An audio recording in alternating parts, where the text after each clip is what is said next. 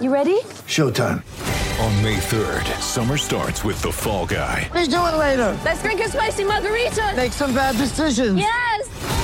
Audiences are falling in love with the most entertaining film of the year. Fall guy. Fall guy. Fall guy. That's what the poster said. See Ryan Gosling and Emily Blunt in the movie critics say exists to make you happy. Trying to make it out? Nope. Because I don't either. It's not what I'm into right now. What are you into? Talking. Yeah.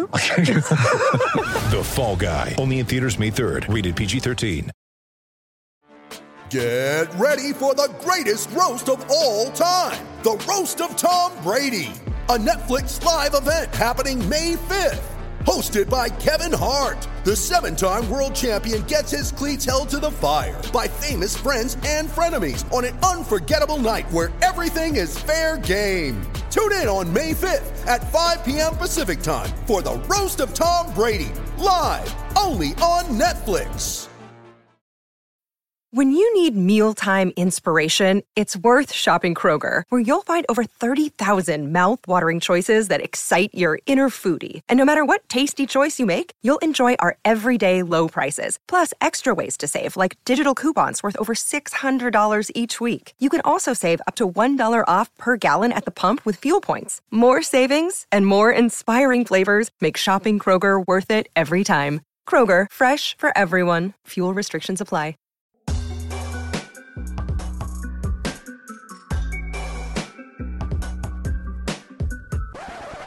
Welcome to another episode of Courtside Fracas.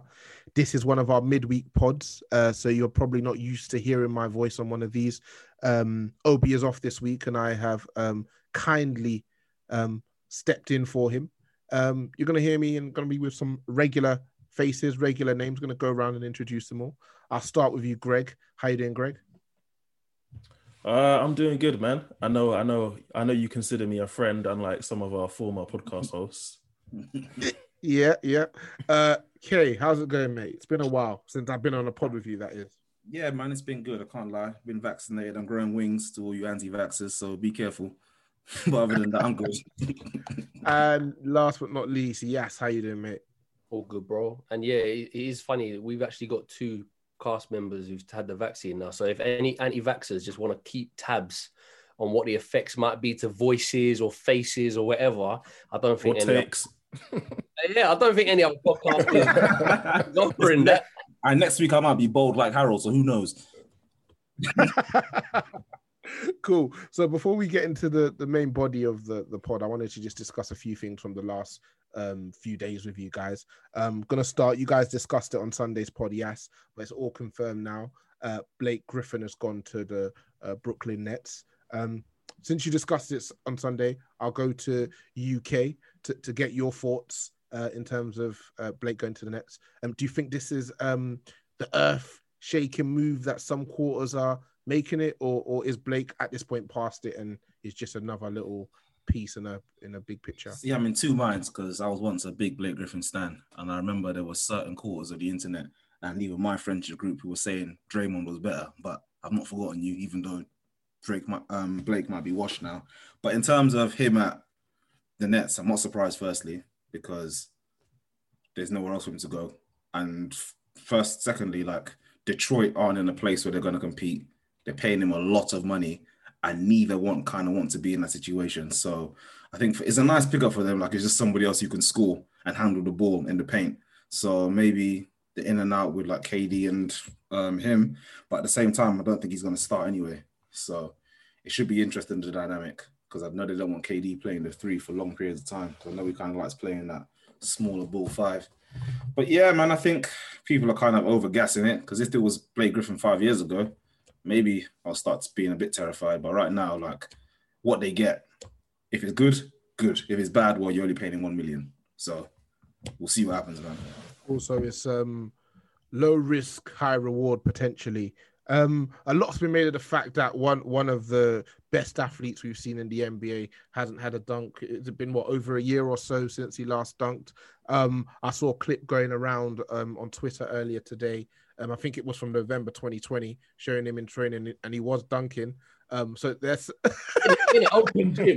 Wait, that's the most lazy stat ever because he's not played. This is This is this is this is the the the uh, the depths that we've fallen to on NBA Twitter, where we're amazed that a six foot nine NBA player can dunk.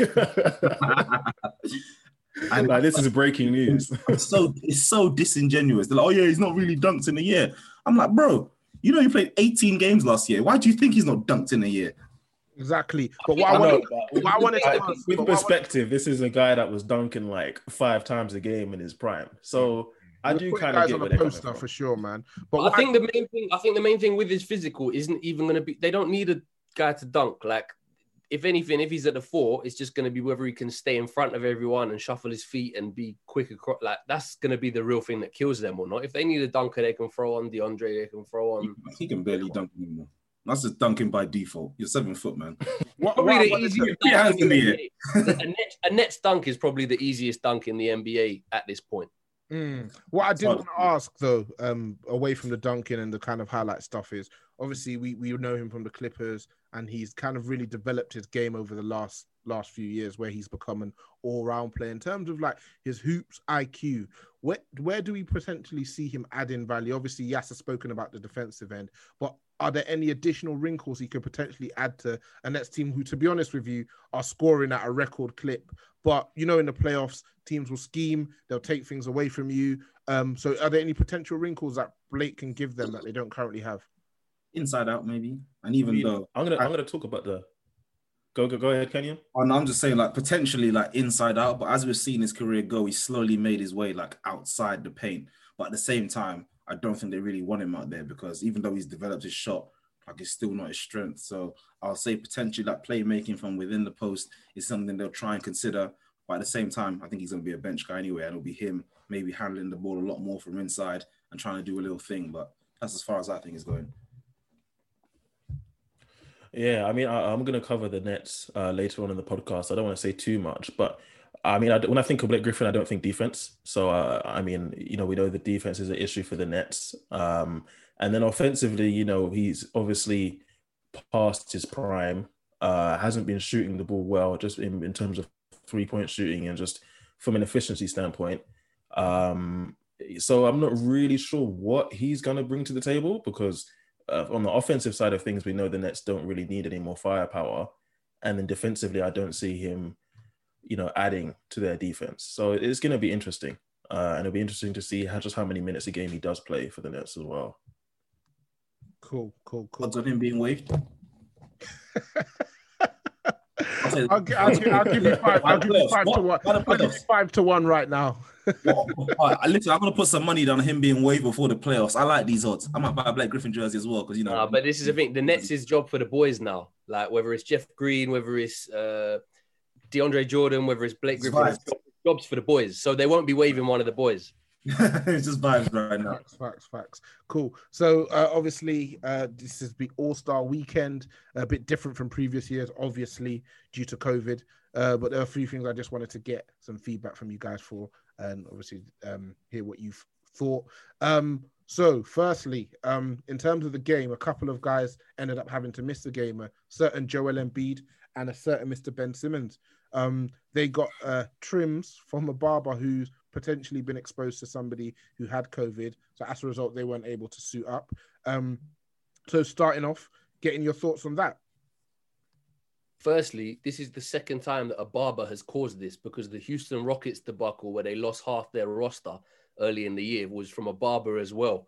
So it just shows the the risks that people are taking for shape ups this season is is is large yeah, they say believe in your barber, but uh, at this moment in time, it, it looks like barbers are getting guys in, in more trouble. Um, the actual game ended up being 170 to 150 to Team LeBron.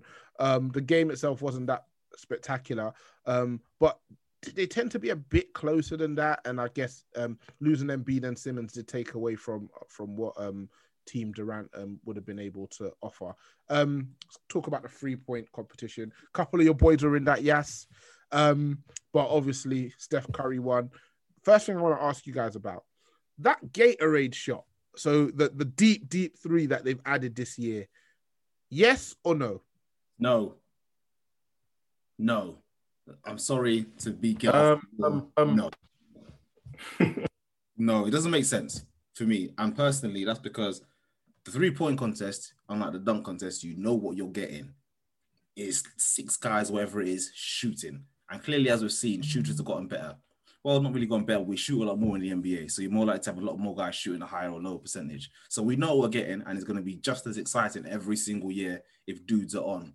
But this extra shot just for range, I think they just like pander into like the new school Steph Curry, um, Lillard fans.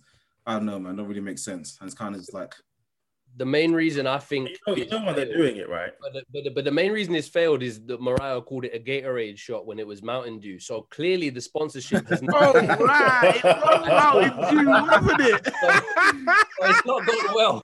It was Mountain Dew. Oh, yeah, go. you're right. Yes, because I was just thinking green, and I thought a Gatorade. I don't know why, but yeah, it was Mountain Dew. Because because the Gatorade sponsor the the bench drink. Whenever yeah, you see a yeah, shot yeah, of the of the bench in the NBA, you see Gatorade. That's why. Oh, a good one. Yeah. Um, good one. Yeah, I mean, I, I I know why the NBA is doing it because they want it, you get what's it three points for that shot. So um, you know, there's a higher chance that a player is gonna set a new top score, and then that results in you know additional marketing and so on and so forth. Uh, so I know why they're doing it. Um, I don't really have a problem with it. It's it's as Canyon said, catering to the to the current climate of the NBA um, it'd be interesting to see what additions they make or if they keep it for next year. Interesting. I, I would have thought UNK would have been the other way around. I thought you would have been like heritage, heritage, heritage. Uh, Larry Bird is scrunching up his fists wherever he is in Indiana. I thought K would hey, listen, I'll scrunch up his in Indiana too. That place stinks. cool. Um, I didn't want to talk about this, but you specifically wanted to get your get your opinion off. So um, the dunk contest, uh, Anfernee Simons ended up winning that. Um, yeah, well, what, what did you want to say, Greg? Let the people know. Yeah, I mean, I had Stanley winning the dunk contest. Uh, Stanley is someone that I'd followed from from when he was in like high school or high school, um, from like his Ballislife mixtapes. Uh, that guy can can damn near literally fly. Uh, I feel he had the best dunk of the first round, and he got the lowest score. Uh, he went first, so I suppose there is a risk by going first, but I thought he clearly had the best dunk. It was disappointing that he didn't make his way to the final round. But I will just say one thing, and that is, I don't know, or I do know, but it is a shame that of all the events and festivities that happen around All Star Weekend, the dunk contest is the only event which nine times out of ten doesn't have All Stars in it. So you know when you when you get the three point contest, you're getting the best three point shooters in the league, or some of the best three point shooters in the league, uh, and and at least a few of those are going to be All Stars. The All Star game is obviously All Stars. Uh, the skills challenge, you're going to get a couple all stars as well. The dunk contest seems to be the only contest or only event where you can just calmly switch on your TV and it's just, you know, random guys uh, competing in the, in the dunk contest. Game. And even even Stanley, Stanley hasn't even dunked in the NBA this year. and, he's in the All Star game dunk contest. Like, oh, come on, the, the, element of common sense has to be applied here. You know what? Yeah. Um, there's something people were discussing, and obviously we talk about um, and uh, Zach LaVine and Aaron Gordon and the battles that they had and the bar that that set. And when LeBron was in the league when he was younger, there was always that uh, clamor for him to participate in the dunk contest. He didn't, I guess, from the fear of potentially losing, with the amount of pressure, they would have expected him to probably reinvent the wheel with his dunks. Um, I think they say that you get 50k for winning it. Um, is it a case of bringing it back, or um, or bringing the money up, should I say, or are we at a position where we've seen everything we can potentially, oh. we can possibly no. see? What's what's happened is that as it can get. What no, what what's happened is a couple of things. Number one, Gordon has been in the dunk contest twice. He's been he's had like what five, six, seven, 50 score dunks, and he hasn't won a single dunk contest. So other players are looking in the league around the league are looking at that like I can't do what he does and even if I could, I'm not going to win. So why am I going to enter the dunk contest? That's number one. And then number two is uh, now you have access to like Team Flight Brothers and uh, and just YouTube, Instagram, and so professional dunkers have kind of raised the expectation because for the other 364 days of the year, you can watch better dunkers on Instagram on the internet. So now you're expecting NBA players, which are of course you know hella athletic, but they're not professional dunkers; they're professional basketball players. So now you're expecting them to go and, you know, uh, be the same level as these professional dunkers that literally wake up and just dunk all day long. Uh, so it's a combination of things. Cool, cool, cool. Uh, were, we, were you going to say something, Kay? Scrap it. It's done. Well, hold on. Let's uh, let me ask Greg as the history man, right? I watched the video on the. I was six in '97, so I wasn't quite up on the dunk contest then. How the '97 dunk contest was so underwhelming that they just put it on ice for three years, and they were just like, "Yeah, now nah, we'll bring it back in 2000." And I think that was Vince Carter like explosion of, of making the dunk contest relevant again and everything like that. How far off are they doing that? If the stars are turning it down, and it's underwhelming relative to what you see, like, but it's so synonymous with All Star Weekend to us. How how far off it, just scrapping it do you think they are? Well, this the the '99 season they had a lockout, so they didn't have any All Star Weekend that year. It was the '98 year where they they uh, didn't have the dunk contest. Um, I don't know. I, I think if they if they fail to attract headline players like All Star caliber players, or at least not All Stars, but if, if there's not all star caliber players, at least you know some decent guys. Um, I think they should replace it with like a one on one contest. But I don't think that will happen uh, for for a number of reasons. I don't think you know players want to be turned into memes or just hot takes on on ESPN the next day because they lost in a one on one contest. Um, and I do think if we did get the one on one contest, you know, people would want to see like LeBron and KD. And I don't think we would get that. We would get like Jamal Murray versus Terry Rozier or something like that's who we would get in, a, in a one-on-one contest. Smoked by Michael uh, Michael Kidd Gilchrist. yeah, so I, I don't know. I don't think they will ever scrap it just because of, of sponsorships and just the financial opportunity. But um, yeah, I think it'll be a couple of years before it, it regains any sort of traction. Agreed, agreed, agreed. Um, and the final thing I wanted to talk to you guys about, and we're going to get into this in the um, um, discussion piece coming up next is um, the playoffs.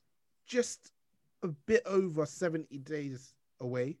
We've got teams like San Antonio who still need to play 40 odd games.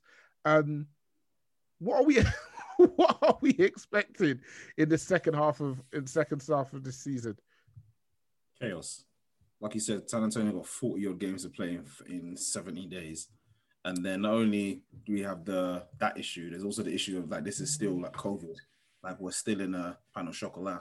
Like it's we're, we're in big trouble in terms of like getting games done.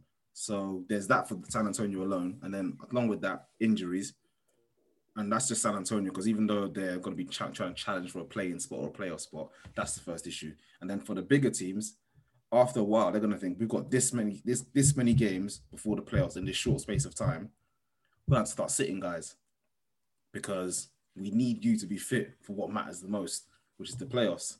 And so you're as soon as like records are kind of like close to being cemented in their position, you're just gonna start seeing some even more horrible basketball because the bigger team is gonna start resting guys um, when they have back to backs or whatever's going on. So yeah, I don't think it's gonna look good, at least for the second half of the regular season. I think things are so close this season. I think things are so close this season and with COVID and everything, if, if you lose two games, you could drop from like fourth to ninth. It's Now, I don't think teams actually have the chance to rest players. And then this is what this is what I'm wondering. If they like, if they do, it's going to be the final two games of the season, kind of thing. Exactly. You say that, but then they don't want to shorten rotations, but they then they're going to have to balance that more than ever with with the the risk factor. And it's like Greg said, especially the East, with how tight the East is. It's like, well, I think they. I mean, the Pacers are like tenth now or something. I don't know, man, because uh, unless they like extend the bench all the way to the 15th, guys, guys turning I don't know because when it comes down to it, someone's gonna be broken by the playoffs. Yeah, we'll see, but we'll get into it. We'll get into discussion now. So, um, I asked you guys to each pick uh, a team that you expected to do uh, better in the second half of the season than they did in the first half, um, or to at least a team that let's say you thought were the real deal. Um, this is just regular season we're talking, and then to also pick a team that you thought would do um, worse in the in the second half of the season than they did in the um, first half of the season, and essentially us looking ahead to second half of the season, having a discussion about things you've noticed, trends that you think will continue, um, things that you think were outliers. Um, and yeah, we'll, we'll, we'll, keep a note of this and, and we'll have a discussion at the end of the regular season. Um, so I'll start with you, Yas, because uh, you seemed the most enthusiastic. You wanted me to make sure there was no confusion between um, in exactly what I wanted. So I think um, it would be remiss of me not to start with you. So um, let's start with a team that you're not expecting to do as well, or however you want to describe it. Because I mean, the definition was something we went back and forth. Yeah, and this this is the thing because I had I looked at I had some honorable mentions. So I had like uh, a, a near miss of Philadelphia, for example, who I think their record is a little bit fugazi, fugazi, it's a woozy, it's a wazzy in that. I think just if you look at who they've beat, they haven't really beaten anyone good convincingly all season. For example, the Sixers, and I haven't been impressed with their perimeter players too much. Uh, but but then I think they'll make a move. I think they're in every trade talk going. So I think they'll be they'll be fine, obviously long term. But I don't think their record is as good as it appears straight away. So I think they'll drop off. On the team I actually decided on is someone who they might not even change in the standing so much, but I just haven't seen any answer from them for questions I had at the beginning of the season. And the way they went into the All Star break, I'm not expecting to get any real answer from them moving forward. And that's sadly who I thought might even get out of the West this year, uh, the Los Angeles Clippers. Um, so they, they came into the All Star break with three losses on the bounce. Um, they were three and five in their last eight, so winning, losing five of their last eight. And they've had people miss time, but so has everybody, right? And if you are a title contender, I think for me they need some better quality from their depth than they than they've got. And it's been it's been a little bit underwhelming for me in terms of I thought they'd really really strengthened in the off season, and it's just not really panned out that way in terms of what I'm seeing, in terms of what I wanted to see based off of how they crumbled last year. On paper, it looks like it's fine in that they are third in offensive rating, I believe, and they are, I think, in the West at the moment, they have the fifth, fifth, uh, fifth in the West, I think, just ahead of Denver. Um, but it's just they just don't seem to have any real intensity outside of Paul George and Kawhi, who are playing some of their best basketball um, ever potentially. I'm just really, really underwhelmed by what's behind them. Um, so if you look at their their usage, you've got those two guys, and then the next people in usage are Marcus Morris, who we said at the start of the season needs to be kept hungry on a deal and hasn't looked particularly intense in anything he's doing. Um, and then in no sort of order, you got Lou Will, who I think's really missed a step recently. He's shooting less than he ever has. Even if it's efficient, it's just he's not impacting games from the bench like he usually does. Reggie Jackson, who the ball is in that man's hands far too often for me, if you're a real contender. And then Ibaka, who started on fire, but is showing his age as the season progresses. So, and then you got people like Luke Kennard, who he put a good game together at the, the very, um, very end against Washington in a loss. But it's just the inconsistency with him. So you look at him and and you get sort of a 13.3 game, three assist game from him. And you're like, okay, cool and then straight away it's eight points, one assist. Then it's 12 minutes and no points. And then it's 30 minutes, 12 and two. Okay, we're back up. And then he only plays 10 minutes. And then there's not trust there. The whole depth is just is just not good enough. And I think that will start to show when everyone ups the ante a little bit. I like Zubac. I don't think maybe he plays enough. I think he's probably their best interior threat. And their crunch time numbers are abysmal they are bad uh, in terms of sort of clutch games, so close games where where the score is is tight. They're a league worst 26.4 net rating in the last five minutes of games that are close. Paul George had two high profile brain farts where he went sort of two of 14 over two games in the last few minutes before the All Star break. Um, and of those sort of tight games they've had, their record, if you spread that out of winning those games, is seven and 11. So for a team that I want to answer questions of are you more on it than before? Have you learned the lessons? Are you willing to sort of graft out close wins? They just seem to still have this attitude that didn't serve them well of, oh, yeah, we'll, we'll work it out. And they're 16th in defense, which for the players they have is poor. So again, that's an effort thing that I just don't think they're going to be able to switch on. And when you've got people behind them in the West, like Portland, who might get some people back, Denver, who I think will do better, as you'll hear later, and Phoenix and, and the Jazz, who just have really workable systems, and AD coming back for the Lakers, I think they could just get crowded out and end up with a bad little matchup in the playoffs. Interesting, interesting. Um, I agree. I agree. I think a lot was made of them getting rid of Doc Rivers, it being the second se- season, Kawhi and Paul George being more comfortable with each other, and you've seen them try and build the nucleus of the team around the two superstars naturally, run a bit of two man game between the two of them. But it just feels like something just isn't quite right at the Clippers. Um, what are your thoughts, Greg and Kay? Um, yeah, I'm with yes. I think at the start of the season, we were hearing, oh, they got Ibaka back in the team now. Like he's going to add something for them and really be the one to push them over the edge. But then when you look at them, something just doesn't seem right. And everything that went wrong, we saw in that Mavs game, even though that feels like a lifetime ago, that happened. And I think everything that could possibly happen, even though Kawhi wasn't playing, everything that could go wrong went wrong in that game. So I'm with Yas. I like Zubac. He's a solid big for them. Um, Kawhi and Paul George are playing out of their minds. And even though we judge Paul George a bit unfairly because of his playoff escapades, this is ball as a top 10, 15 player. Same with Kawhi, top three, top five player.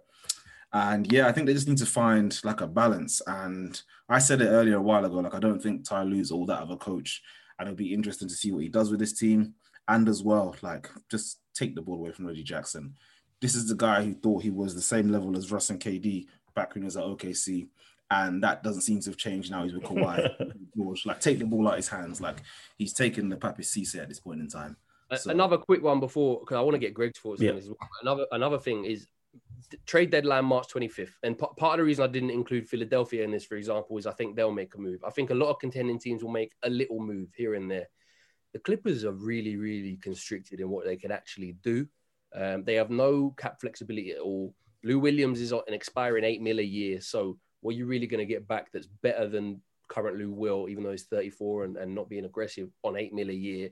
Pat Bev, you want, I think they want a better guard in terms of creation, but then with a defense that's not doing well enough anyway, I don't think they really want to lose Pat Bev either.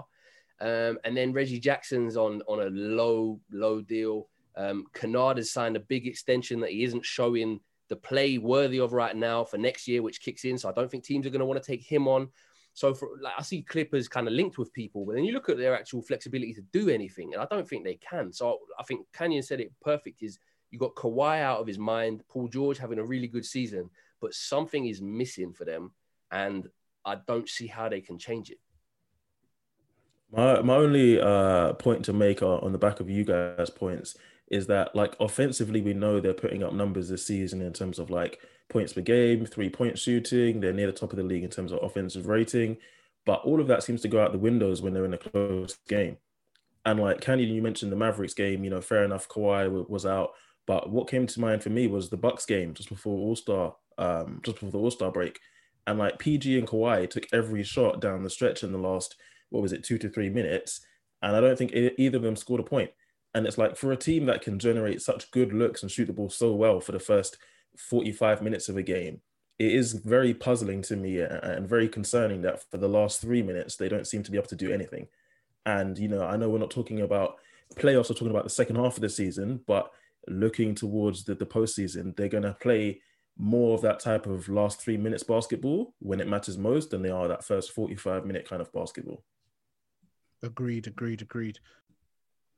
Yes, okay. Uh, I'll come over to you to, to get your team and your thoughts on what you expect from them in the second half of the season. Hmm. My team, sadly to shock people, and all my friends will be very disappointed, is actually the Phoenix Suns. And for me, I don't know if this is sustainable because last year they just missed out on the playoffs. Of course, they had a very fantastic bubble record, was eight and two, and they had a great bubble record, and now they've shot up to in this very close season. Of course, they've shot up to. Uh, I haven't added Chris Paul. They've shot up to second in the West, and the West, as we know it, is obviously more or less a shootout most of the year. So we know it's obviously the most competitive. And in the past, I'm just hypothetically, I'm just shooting hypothetically here. I've not seen any sign of their play like going down, but obviously, based on pure fitness alone, I'm not sure like how sustainable it is. And they perform at their best, obviously, when Chris Paul's handling the ball, Booker's playing, and the pick and the high pick and roll is working. But I'm just slightly worried in this condensed season. And even like the guys suggested before, teams are going to have to play their players because it's a close season and two or three games dropped off. You could be down to seventh or whatever. And we've seen Chris Paul break down before, and there's been no sign of me, of him being any healthier than he was in the past. Like he's not been injured yet, I don't believe. And they're just gonna have to ride on that and hope that goes well, that veteran leadership. And Booker, like we saw, he flamed up the reporter the other day. He's not been playing as good as he was. He's playing well, don't get me wrong, but he's not playing at the level he was maybe last year to propel them through the play-in tournament, um, trying to propel them into the play-in. And even though I think they'll be like a solid playoff team and potentially make the second round, depending on what their matchup will be, I don't think the level that they've reached now, they're going to get any higher. So it's not a sense of they're not the real deal. They're a failure of a team because they're actually playing very well and they're coached well. I just don't think it's that sustainable. And we'll see like a slight drop off in their production because going from ninth or 10th to second in the space of a season, changing your point guard and a couple other pieces, for me, that's not really sustainable, especially when your point guard, although great all timer, is a 36, 37 year old undersized point guard, that as well. And we're relying on the likes of Bridges, Booker, and Ayton. But are still waiting to see exactly what Ayton is, even though we kind of know what Booker is, which was formerly a loser in a riot, but borderline all star now. So we'll see what happens, but I'll be interested to know. Interesting. Um, yeah, I'm interested to hear your I actually, thoughts. I actually disagree. Uh, yeah, I'm gonna let Greg speak. It took everything in me to not jump in when you were talking. But go on, go on, Greg. Before- I, before- I look at the You know and I, I think Greg's gonna uh, echo some of my thoughts. So the only thing I'm gonna say before Greg is what I will give the Suns and the Jazz that no one else has really had is they've not had to face any adversity really with selection or illness or injury or anything. So that is the one thing I'll give them. But if they stay healthy, then I've been really impressed with them. But but Greg, Yeah, you- I know, but I don't think they'll get any higher. That's I'm not saying Yeah, they're I bad. look I'm at saying I don't think they'll get better. I mean, I, I look at the Suns and I think they're a team that's in like third or fourth gear, and I think they, you know, could potentially reach fifth gear. Um, you know, Booker, as you said, hasn't played as good as he probably hoped this season. You know, he definitely played more consistently and better last season. So if he can actually get back to last season's form for the second half of this season, I don't see a reason why, um, you know, it, it would take some pressure off of CP3 uh, Chris Paul's playing style, he's not a Westbrook. You know, he doesn't rely on speed, athleticism, and so on and so forth. He's a lot. He's a lot more uh, calm and controlled. And he's 35, 36 years old. He can continue to play this way, numbers numbers aside, until you know 37, 38, 39. So I don't worry too much about Chris Paul. Um, but yeah, I think Phoenix is a team that actually has a little bit uh, another gear to go, another step. That doesn't mean that doesn't mean to say they're going to roll off a 20 game win streak, but I certainly don't see them you know, dropping to like sixth or seventh in the, Yeah. in the standings. That's fair. I don't think they'll. I don't think they'll drop to that far. The point is obviously who do you think will drop off slightly, and I actually think they just slightly will because I'm not sure how sustainable it is. Purely like Yas said, on the basis alone, they have not faced any adversary, which is maybe luck, and what teams need that. But that we'll see what happens in the second half of this like condensed season, and they'll still be a top five team to me anyway. But I just don't know how far that will go. Like he said, as it gets closer to like postseason time. Oh, uh, uh, what about yourself? Yas. Yeah, similar similar to what Greg said. Really, I think they're. I think I compared them on a pod somewhere to sort of Miami last year, where I think they're just rolling and they just have a lot of momentum um, that I, I don't really see stopping. I think they're. I think there may be the problem for them is that they're maybe more a regular season team than a postseason team. Um, how they're currently constructed because they've got a lot of guys like uh, Cam Johnson, who who looks good and then doesn't, and looks tentative and then looks great. Um, we don't really know how how much Mikal Bridges is going to really step up in a postseason environment. But then between Paul and Booker, I think they've got two match two match winners on any given night, which I think will help in the in the crunch of the season. Chris Paul has been amazing. Like I think Chris Paul has maybe even been better than he was last year, and he was amazing last year. I think Chris Paul's been incredible. But then, like Kay says, he's 36 years old. It's going to be a real grind of a season. So if they if, if Chris Paul drops out of the rotation for a few games, it might be a bit of a skid. But I think they're quite well built for the tail end of the season. I think Jae Crowder's a great, great guy to have in in there. Um, I think DeAndre Ayton is still young and, and will benefit from from playing regularly. And I don't think he'll um, see too much trouble. He needs the reps, he needs the experience, he needs more close games to to improve. But yeah, I think it's, it's health permitting, obviously, and and they are uh, unique in that those players I've mentioned, none of them have really missed any time. Maybe three games here, four games there at most. Interesting. And even with CP3, obviously, you guys know I'm a big CP3 fan. Um, he he he switched to a vegan diet a few years ago. Yeah. And um, yeah, since he switched to that vegan diet, um, in terms of injuries, if you actually check out, I can't, I can't remember the last time he missed any significant amount of time. I think I don't know. I might be I might be embellishing here, but I'm almost sure he played all. all how many regular season games did they play last Um, he played last year. He played seventy. Yeah. And that- Yeah, how many did they play in last total? It was it was in and around seventy, wasn't it? That they played in that they played Yeah, in total it. last year. So so yeah, so he he's been healthy and and I think he's kind of known that father time has caught up with him. And I think even as you get older, those injuries take when you've lost so much from what you were at your apex. Those injuries take even more away from you when when when you're kind of running on fumes and you're you're using and, your and he's IQ. and he's a Beyond Meat ambassador. So when I was in the states and saw him on the advert, I was like, if it's good enough for CP3, then it's good enough for me. And it wasn't even bad. It was actually really good. I was surprised. Mm-hmm. yeah. And, and and in terms of Booker, obviously he's coming from a position where he had the ball and he kind of had that um, green light to do whatever he wanted um, all game and put up um, great numbers. And it's kind of been a, a- growing process with him, kind of adjusting to CP3 having the ball a lot more, picking his spots, his his off the ball movement, the cuts he's making, the slashes. And I watched a bit of them the last few games before they broke up for the All Star game. And yeah, I was seeing a lot a lot more from him. He was looking. I thought he was he was going to dump on the Lakers that that game. You know when he came out. Um, I think uh, he was going to the basket, and who fouled him? I forget who fouled him. And then for like the next two minutes, he just was scoring at will, scoring at will. So he's slowly now starting to realize that it's okay for me to take over in spells, and Chris Paul will naturally defer and naturally need that rest anyway Yeah. because he's 36. And what I'm looking for in the second half of the season is for them to just get that balance right. Because even in that game against the Lakers, Chris Paul didn't score until the fourth quarter. So it was kind of like they were sharing the ball. Um, and guys were lights out from free. Saric, I think, put up 20 points. Um, but we know with Saric, he has injury issues, hot and cold. Um, but I, I see your point, and I'll be interested to to see what happens. And they'll definitely have to rest Chris Paul Yeah. at some point. And I really like Booker anyway. situation- Like I don't want this to be prefaced with any like hot takes. Like I'm saying the clip. The, Oh no, of course not. Oh, We're too late. Yeah, on, on the flip side, Morayo, I'm saying, of course it is. I'm, I'm coming. I'm going to remind him. Nah, I'm a big Booker fan, man. So hopefully Hot- we'll see happens. Hot take Canyon. Okay, Yeah, cool. way. And then um, I'll I'll finish up with um you here, Greg. So um, who is your team of choice, and tell us why you chose them. Um, for me, the team that I'm slightly worried about, I'll phrase it under that under that uh those few those words. I'm slightly worried about is the Milwaukee Bucks. Um, you know, obviously we're kind of all familiar with their with their last couple of seasons, them being uh, amongst the or be them being the number one team in the East, uh, defensively being very good. You know, Giannis winning MVPs and Defensive Player of the Year awards, um, and then playoffs. You know, the the wall gets built and they're out uh, in the second round or so. Um, this season, their defense has slipped. You know, the last two years they were number one, I think, uh, in defensive rating, if not, you know, towards the top of the league. This year they're only 12th.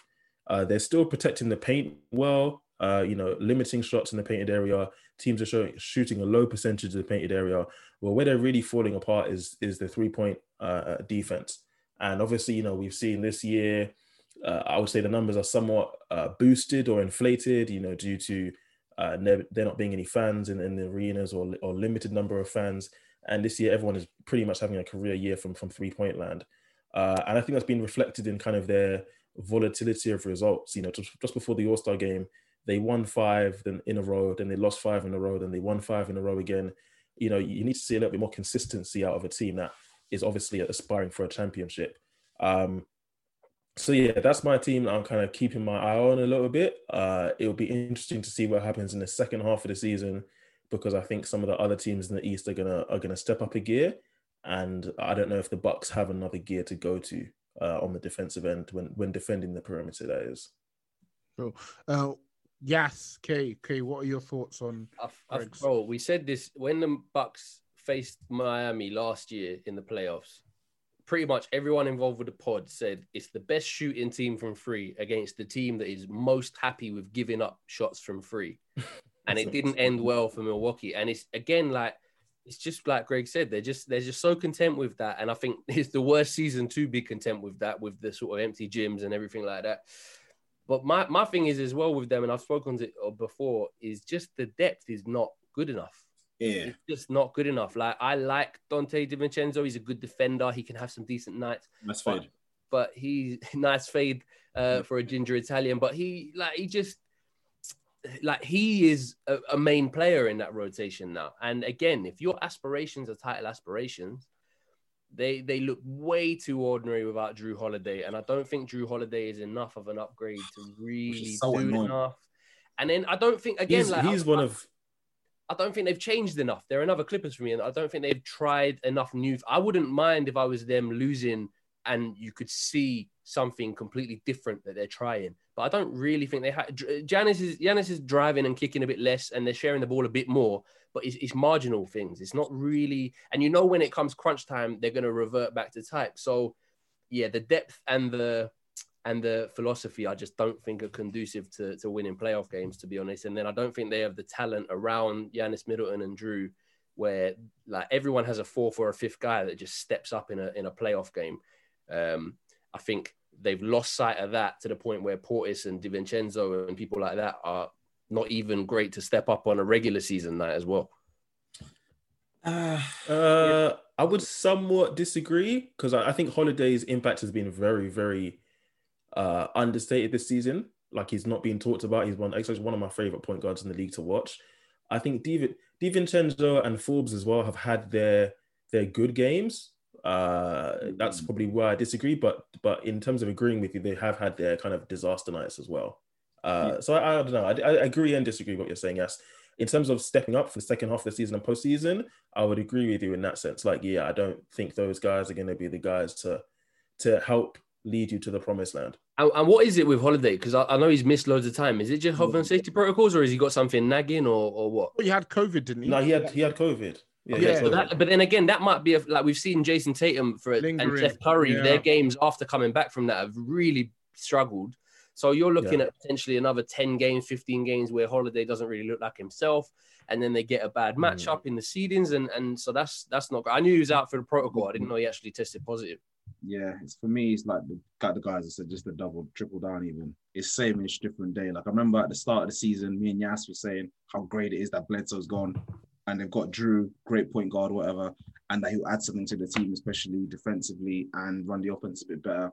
But as we've seen, it just like he said, might be another Clippers doesn't isn't enough. The depth is somewhat air because you've got Giannis, Middleton, then Jrue, or Giannis Middleton, a little bit of a drop off, Jrue, and then an even bigger drop off, and the rest who have their moments. So yeah, I think playoff time we already know what it is. Give the ball to Giannis and inshallah. So And- And one one final point on terms of standing and dropping off and everything like that. If if I was to ask you lot for one word to sum up Boston and Miami's seasons so far, it wouldn't be a good word, right? They've had they've had poor seasons, right? Both of them are Boston are three games off my uh, Milwaukee, and Miami are four games off Milwaukee.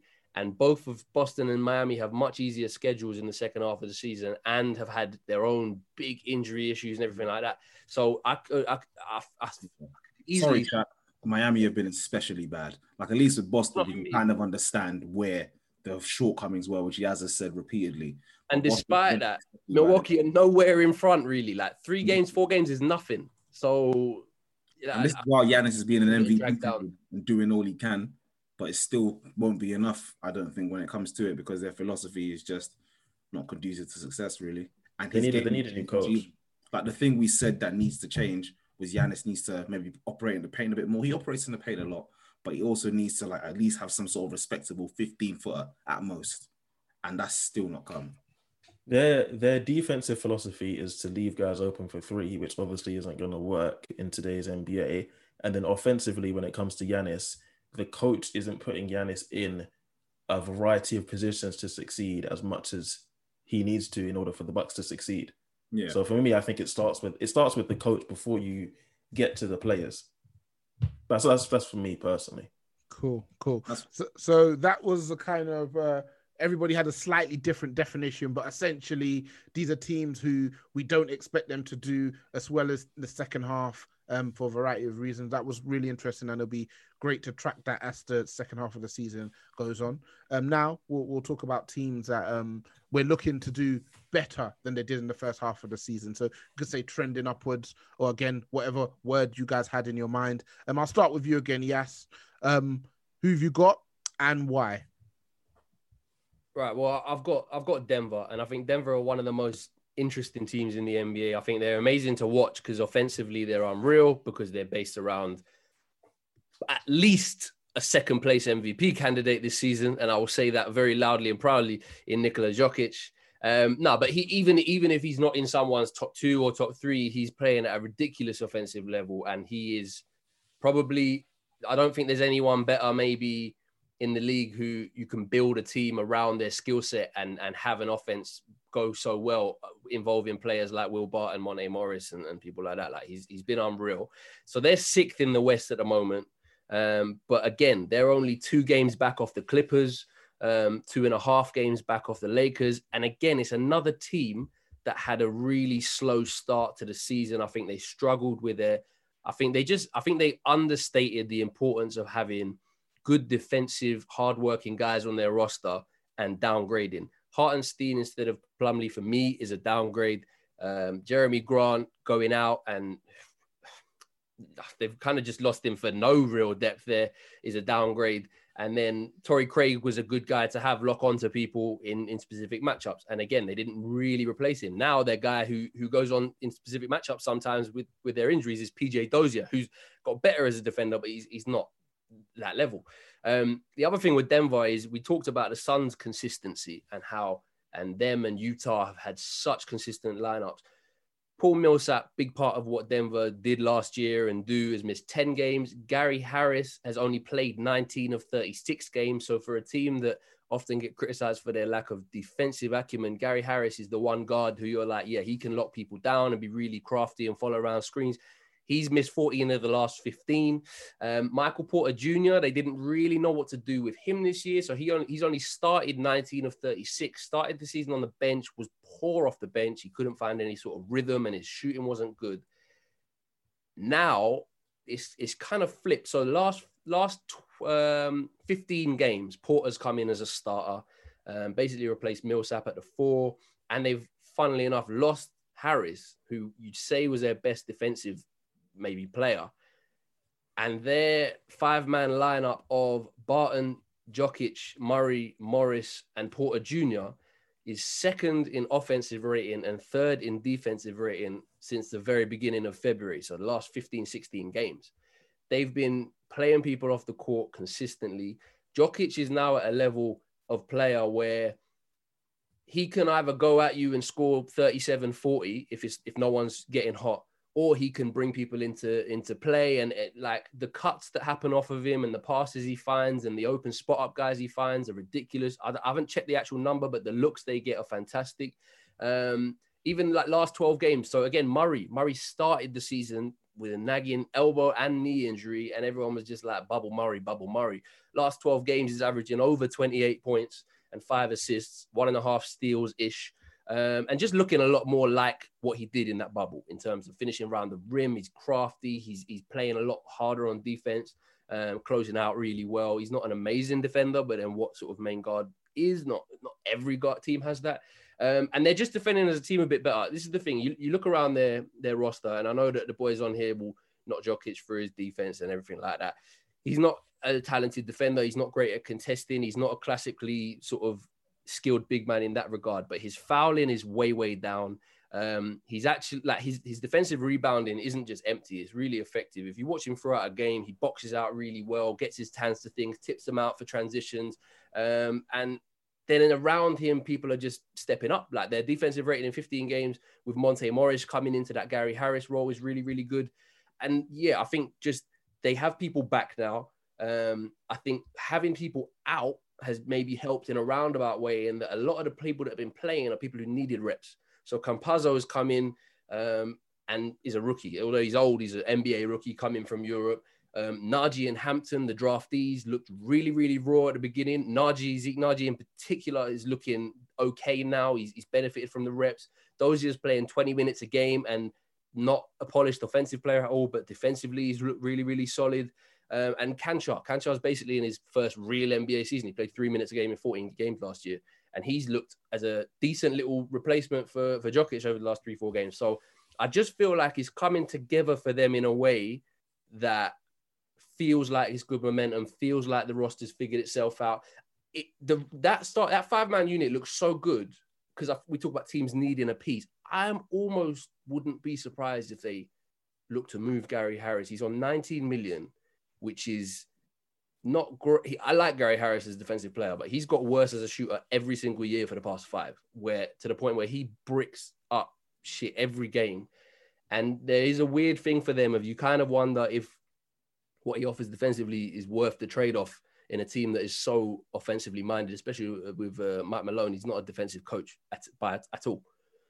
So I'm interested if they could maybe flip Gary Harris into something. I don't know if they would, but um, yeah, I feel like people are coming back. Millsap and Harris, if, if he doesn't get traded, will come back um, and strengthen up that either bench unit.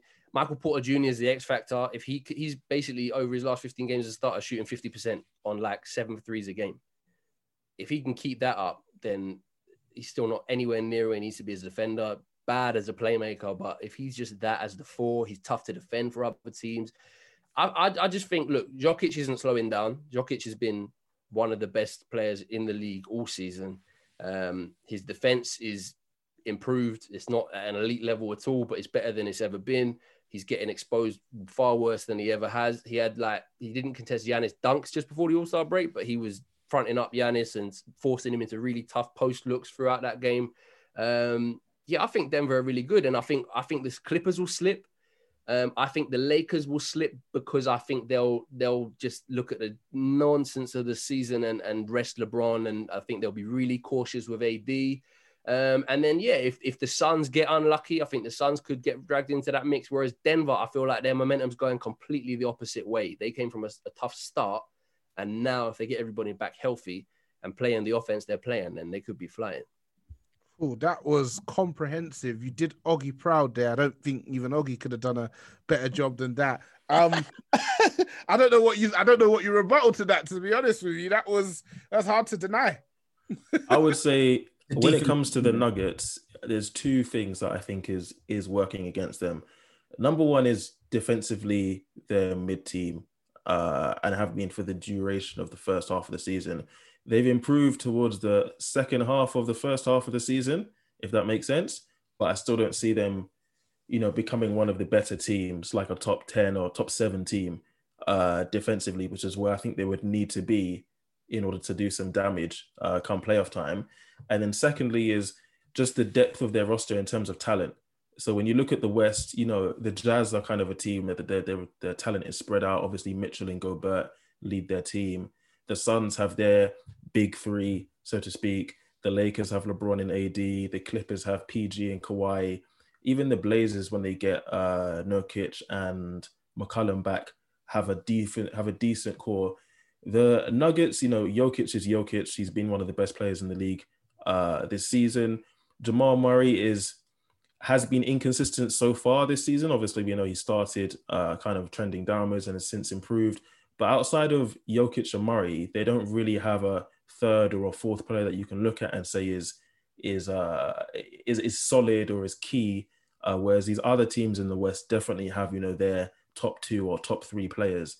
Uh, and the Nuggets with their lone All Star with Jokic is kind of like even if they do, even if everything clicks and they you know hit fifth gear or however you want to describe it, there's still four or five other teams in the league that could be in fourth gear on cruise control and still be better than this Nuggets team. I feel personally. I think the talent point's a really good one. I was really surprised just looking at the numbers over such a long span of 15, 16 games, how good that five man unit has worked together. And I think I think Barton and Barton and Morris, Monte Morris work quite well just because look, the ball is not going to be in their hands. The ball's going to be in Jokic's hands or Murray's hands after that. And I think Jokic is just so good at find, and, and they know so well the passes he likes to make, the little bounce passes, getting it in the paint and just throwing it out to the weak side.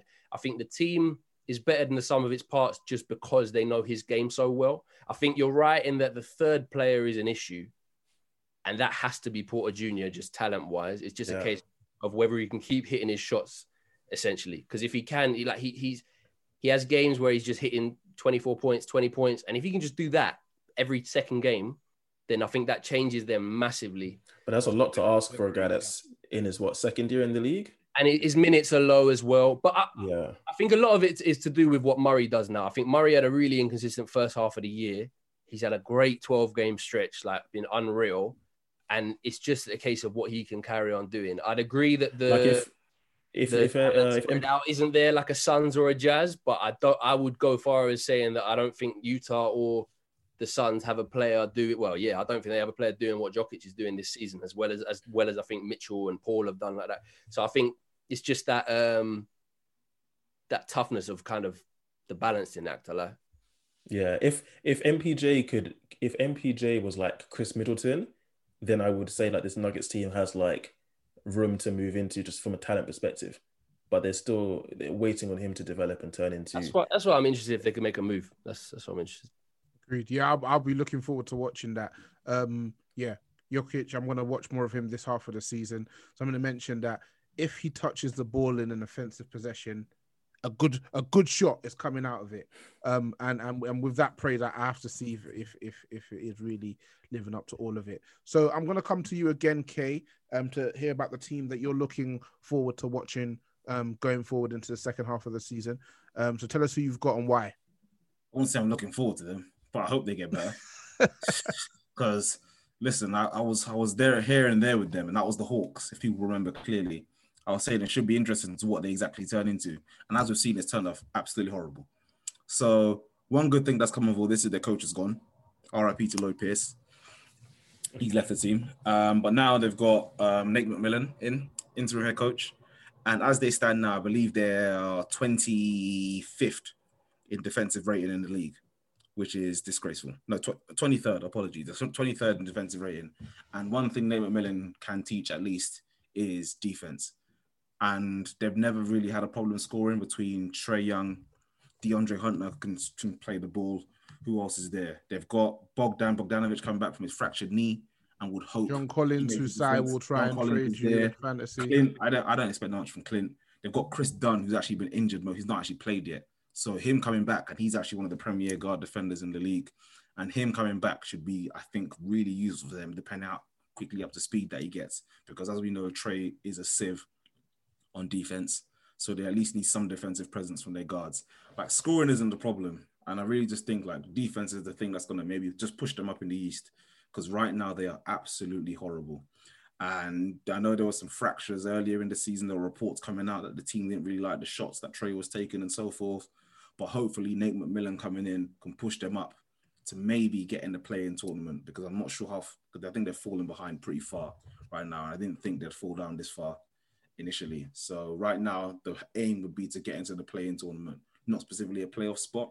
And we'll see what happens with them. But right now, they've been extremely disappointing, and they actually can't get worse. Because if they get worse, they're with Detroit in them, man, and that is a bad place to be. They're Especially only they're only a game back on eighth actually, so This they're it. they're So there and go up they're there. there and thereabouts. they can go up from there. So that's that's the whole thing. They can actually move up, and Nate McMillan, I think, might be the guy to do that.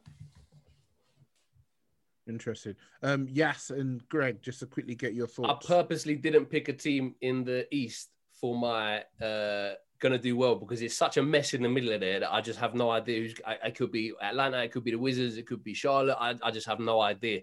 Um, but yeah, Atlanta, if they get if they get some people back, uh, I don't know what's happening with DeAndre Hunter, but if they get Bogdanovic back, if they get Gallinari in his rhythm, then they they should they should be looking at the playoffs this year. Simple. Like with the acquisitions they made, the money they committed in the Eastern Conference, they should be looking uh, to win those play-ins at worst. Exactly. But Yeah, agreed. I mean that seven, eight, nine, ten whole cluster of teams in the East. I think that's low key going to be a, a very good battle for for uh, seventh and eighth spot um, going into the play-in tournament. Agreed, agreed. And since we're on you, we'll finish with you, Greg. Um, this one won't be a surprise, but let us know who you're looking at going into the second half of the season uh, and why. The Nets, man, Um, I think you know they're they're currently half a game back uh, from the top top seed in the East, and I don't even think like they've hit fifth gear yet. As you guys can tell, I like, I like my car analogies. um, but yeah, I don't even think they've hit fifth gear yet. I mean, the big three have played what six, six or seven games together. So they've played uh, 30, 35 games so far this season, and the big three have played six. If they can stay healthy, the three of them, and actually play together and get 15, 20 games in a row together, regardless of what the minutes are, I think things can only go up uh, in that department. Obviously, the big thing with the Nets is their is their defense. Brown over the last 10 games, I don't know what his numbers have been, but defensively, he's a high impact guy. Uh, and then even offensively as well, he had 29 points versus I want to say the Kings at home uh, the other day. Uh, but from a defensive standpoint, he's been really good and just been giving good effort for them. Uh, Claxton has, has, has emerged in the last five or six games. He's kind of a of that uh, Jarrett Allen build where he's long, he's wiry, he can catch lobs. Uh, he gives good effort defensively, can move his feet, isn't going to get abused in the pick and roll like DeAndre Jordan. Um, I'm really looking at DeAndre to play basically, you know, not the same level he did versus the Clippers, but to give that same sort of effort he did versus the Clippers for the second half of the season. Um, and I said on a previous podcast, obviously, you know, to, to be successful as a team, you need offense and defense. Um, we obviously know the Nets are all time great when it comes to the offensive side of the ball. But if they can step up defensively and guys like Brown and Claxton and DeAndre can can just be more consistent, then I think this is a team that um, you know is going to do some damage come postseason time. And the last thing I will say with the Nets as well is I don't think chemistry is an issue when you're talking the big three because I think they they all are under the same umbrella of we want to win a championship this year. Let's just do whatever we need to do. You know, numbers aside, I don't care if I average 30 or three points a game. You know, we just need to win. But I will say that execution is one thing. And Nash mentioned it uh, early in the season, and that is like he's using some of these uh, games where they're up 20 or up 30 in the, in the third or fourth quarter to like run out of bounds plays to practice for late game scenarios. And this is one of the things that kind of people forget when you put so many new pieces together is that just like Chris Paul and, and Devin Booker, it does take some time for these guys to gel together. They have to get familiar with each other's tendencies and you know just percentages and things like that. Like what where does this player like to catch the ball on the floor? And especially going into the postseason, uh, and the second half of the season where, where teams like to fine tune things, you're going to see some of the veteran teams like the Lakers with LeBron and whatnot. He knows what he's doing. You know, we know he can switch it from second gear to sixth gear like like that. But with a team like the Nets, where you have so many moving pieces, they need to kind of get settled uh, going into the postseason. But I think I think they will. I think they will do well. Cool. Um, so just quickly to get your thoughts, um, Yas and K on on the Nets, um, and I will ask a question to you both as well. Durant's been out since about mid Feb with a hamstring injury. Um, just speculating. Give me your thoughts on that. While you also give me your thoughts on the Nets. I don't know. I think they're probably just being very precautious, if I'm honest. Um, very, very cautious. And he's come off a major injury. I think they're just. I don't think that's anything to worry about. If I'm completely honest, like they were over for me, they were heavy favorites with just Durant and Kyrie, and I now think Harden is their best player. So there you go. Um, mm. I think I think he's the most important player because he's the one who's conceded the newest role and he's the one who's running the offense. Um, I think they'd probably be my favorites for the chip, even if Durant was out indefinitely. Honestly, I think Harden has been that good, and the role players have stepped up that well. The only last thing I want to say on the Nets is that I feel so bad for Bruce Brown. He's played his little heart out, and then he just goes to see uh, Blake Griffin get signed to probably take all of his minutes. So, uh, no, hell no. If they if Blake Griffin takes Bruce Brown's minutes, I'm writing an open letter to the Nets Bro, organization. that's what I think's gonna happen. That's what I think's gonna happen. Scary hours, scary hours right now. Like like you said, you saw my MVP ladder. Harden was third in it, I believe. And yeah, they're a very, very dangerous team on offense now. And they were already, like you said, one of the favorites without Harden. And now they've got him actually running things properly and people seeing that, guess what? He's not the guy who was taking 75 shots a game, dribbling through his legs at Houston. He can actually play basketball properly. Now we can see. So, yeah, it's a bit unsettling as a Lakers fan, but we've got our chip, man. Back to obscurity we go. So, I'm a happy man, at least in that sense. But yeah, the Nets, they're going to get a lot better, I think, as well. Especially like Greg said, seven games is nothing. And the KD injury, that's also nothing. Just precaution, like with the AD injury. Just sit them as long as you can, and then get cracking later. Cool, cool, cool. And with that, I just want to thank you all for your time this evening. Uh, peace. Peace.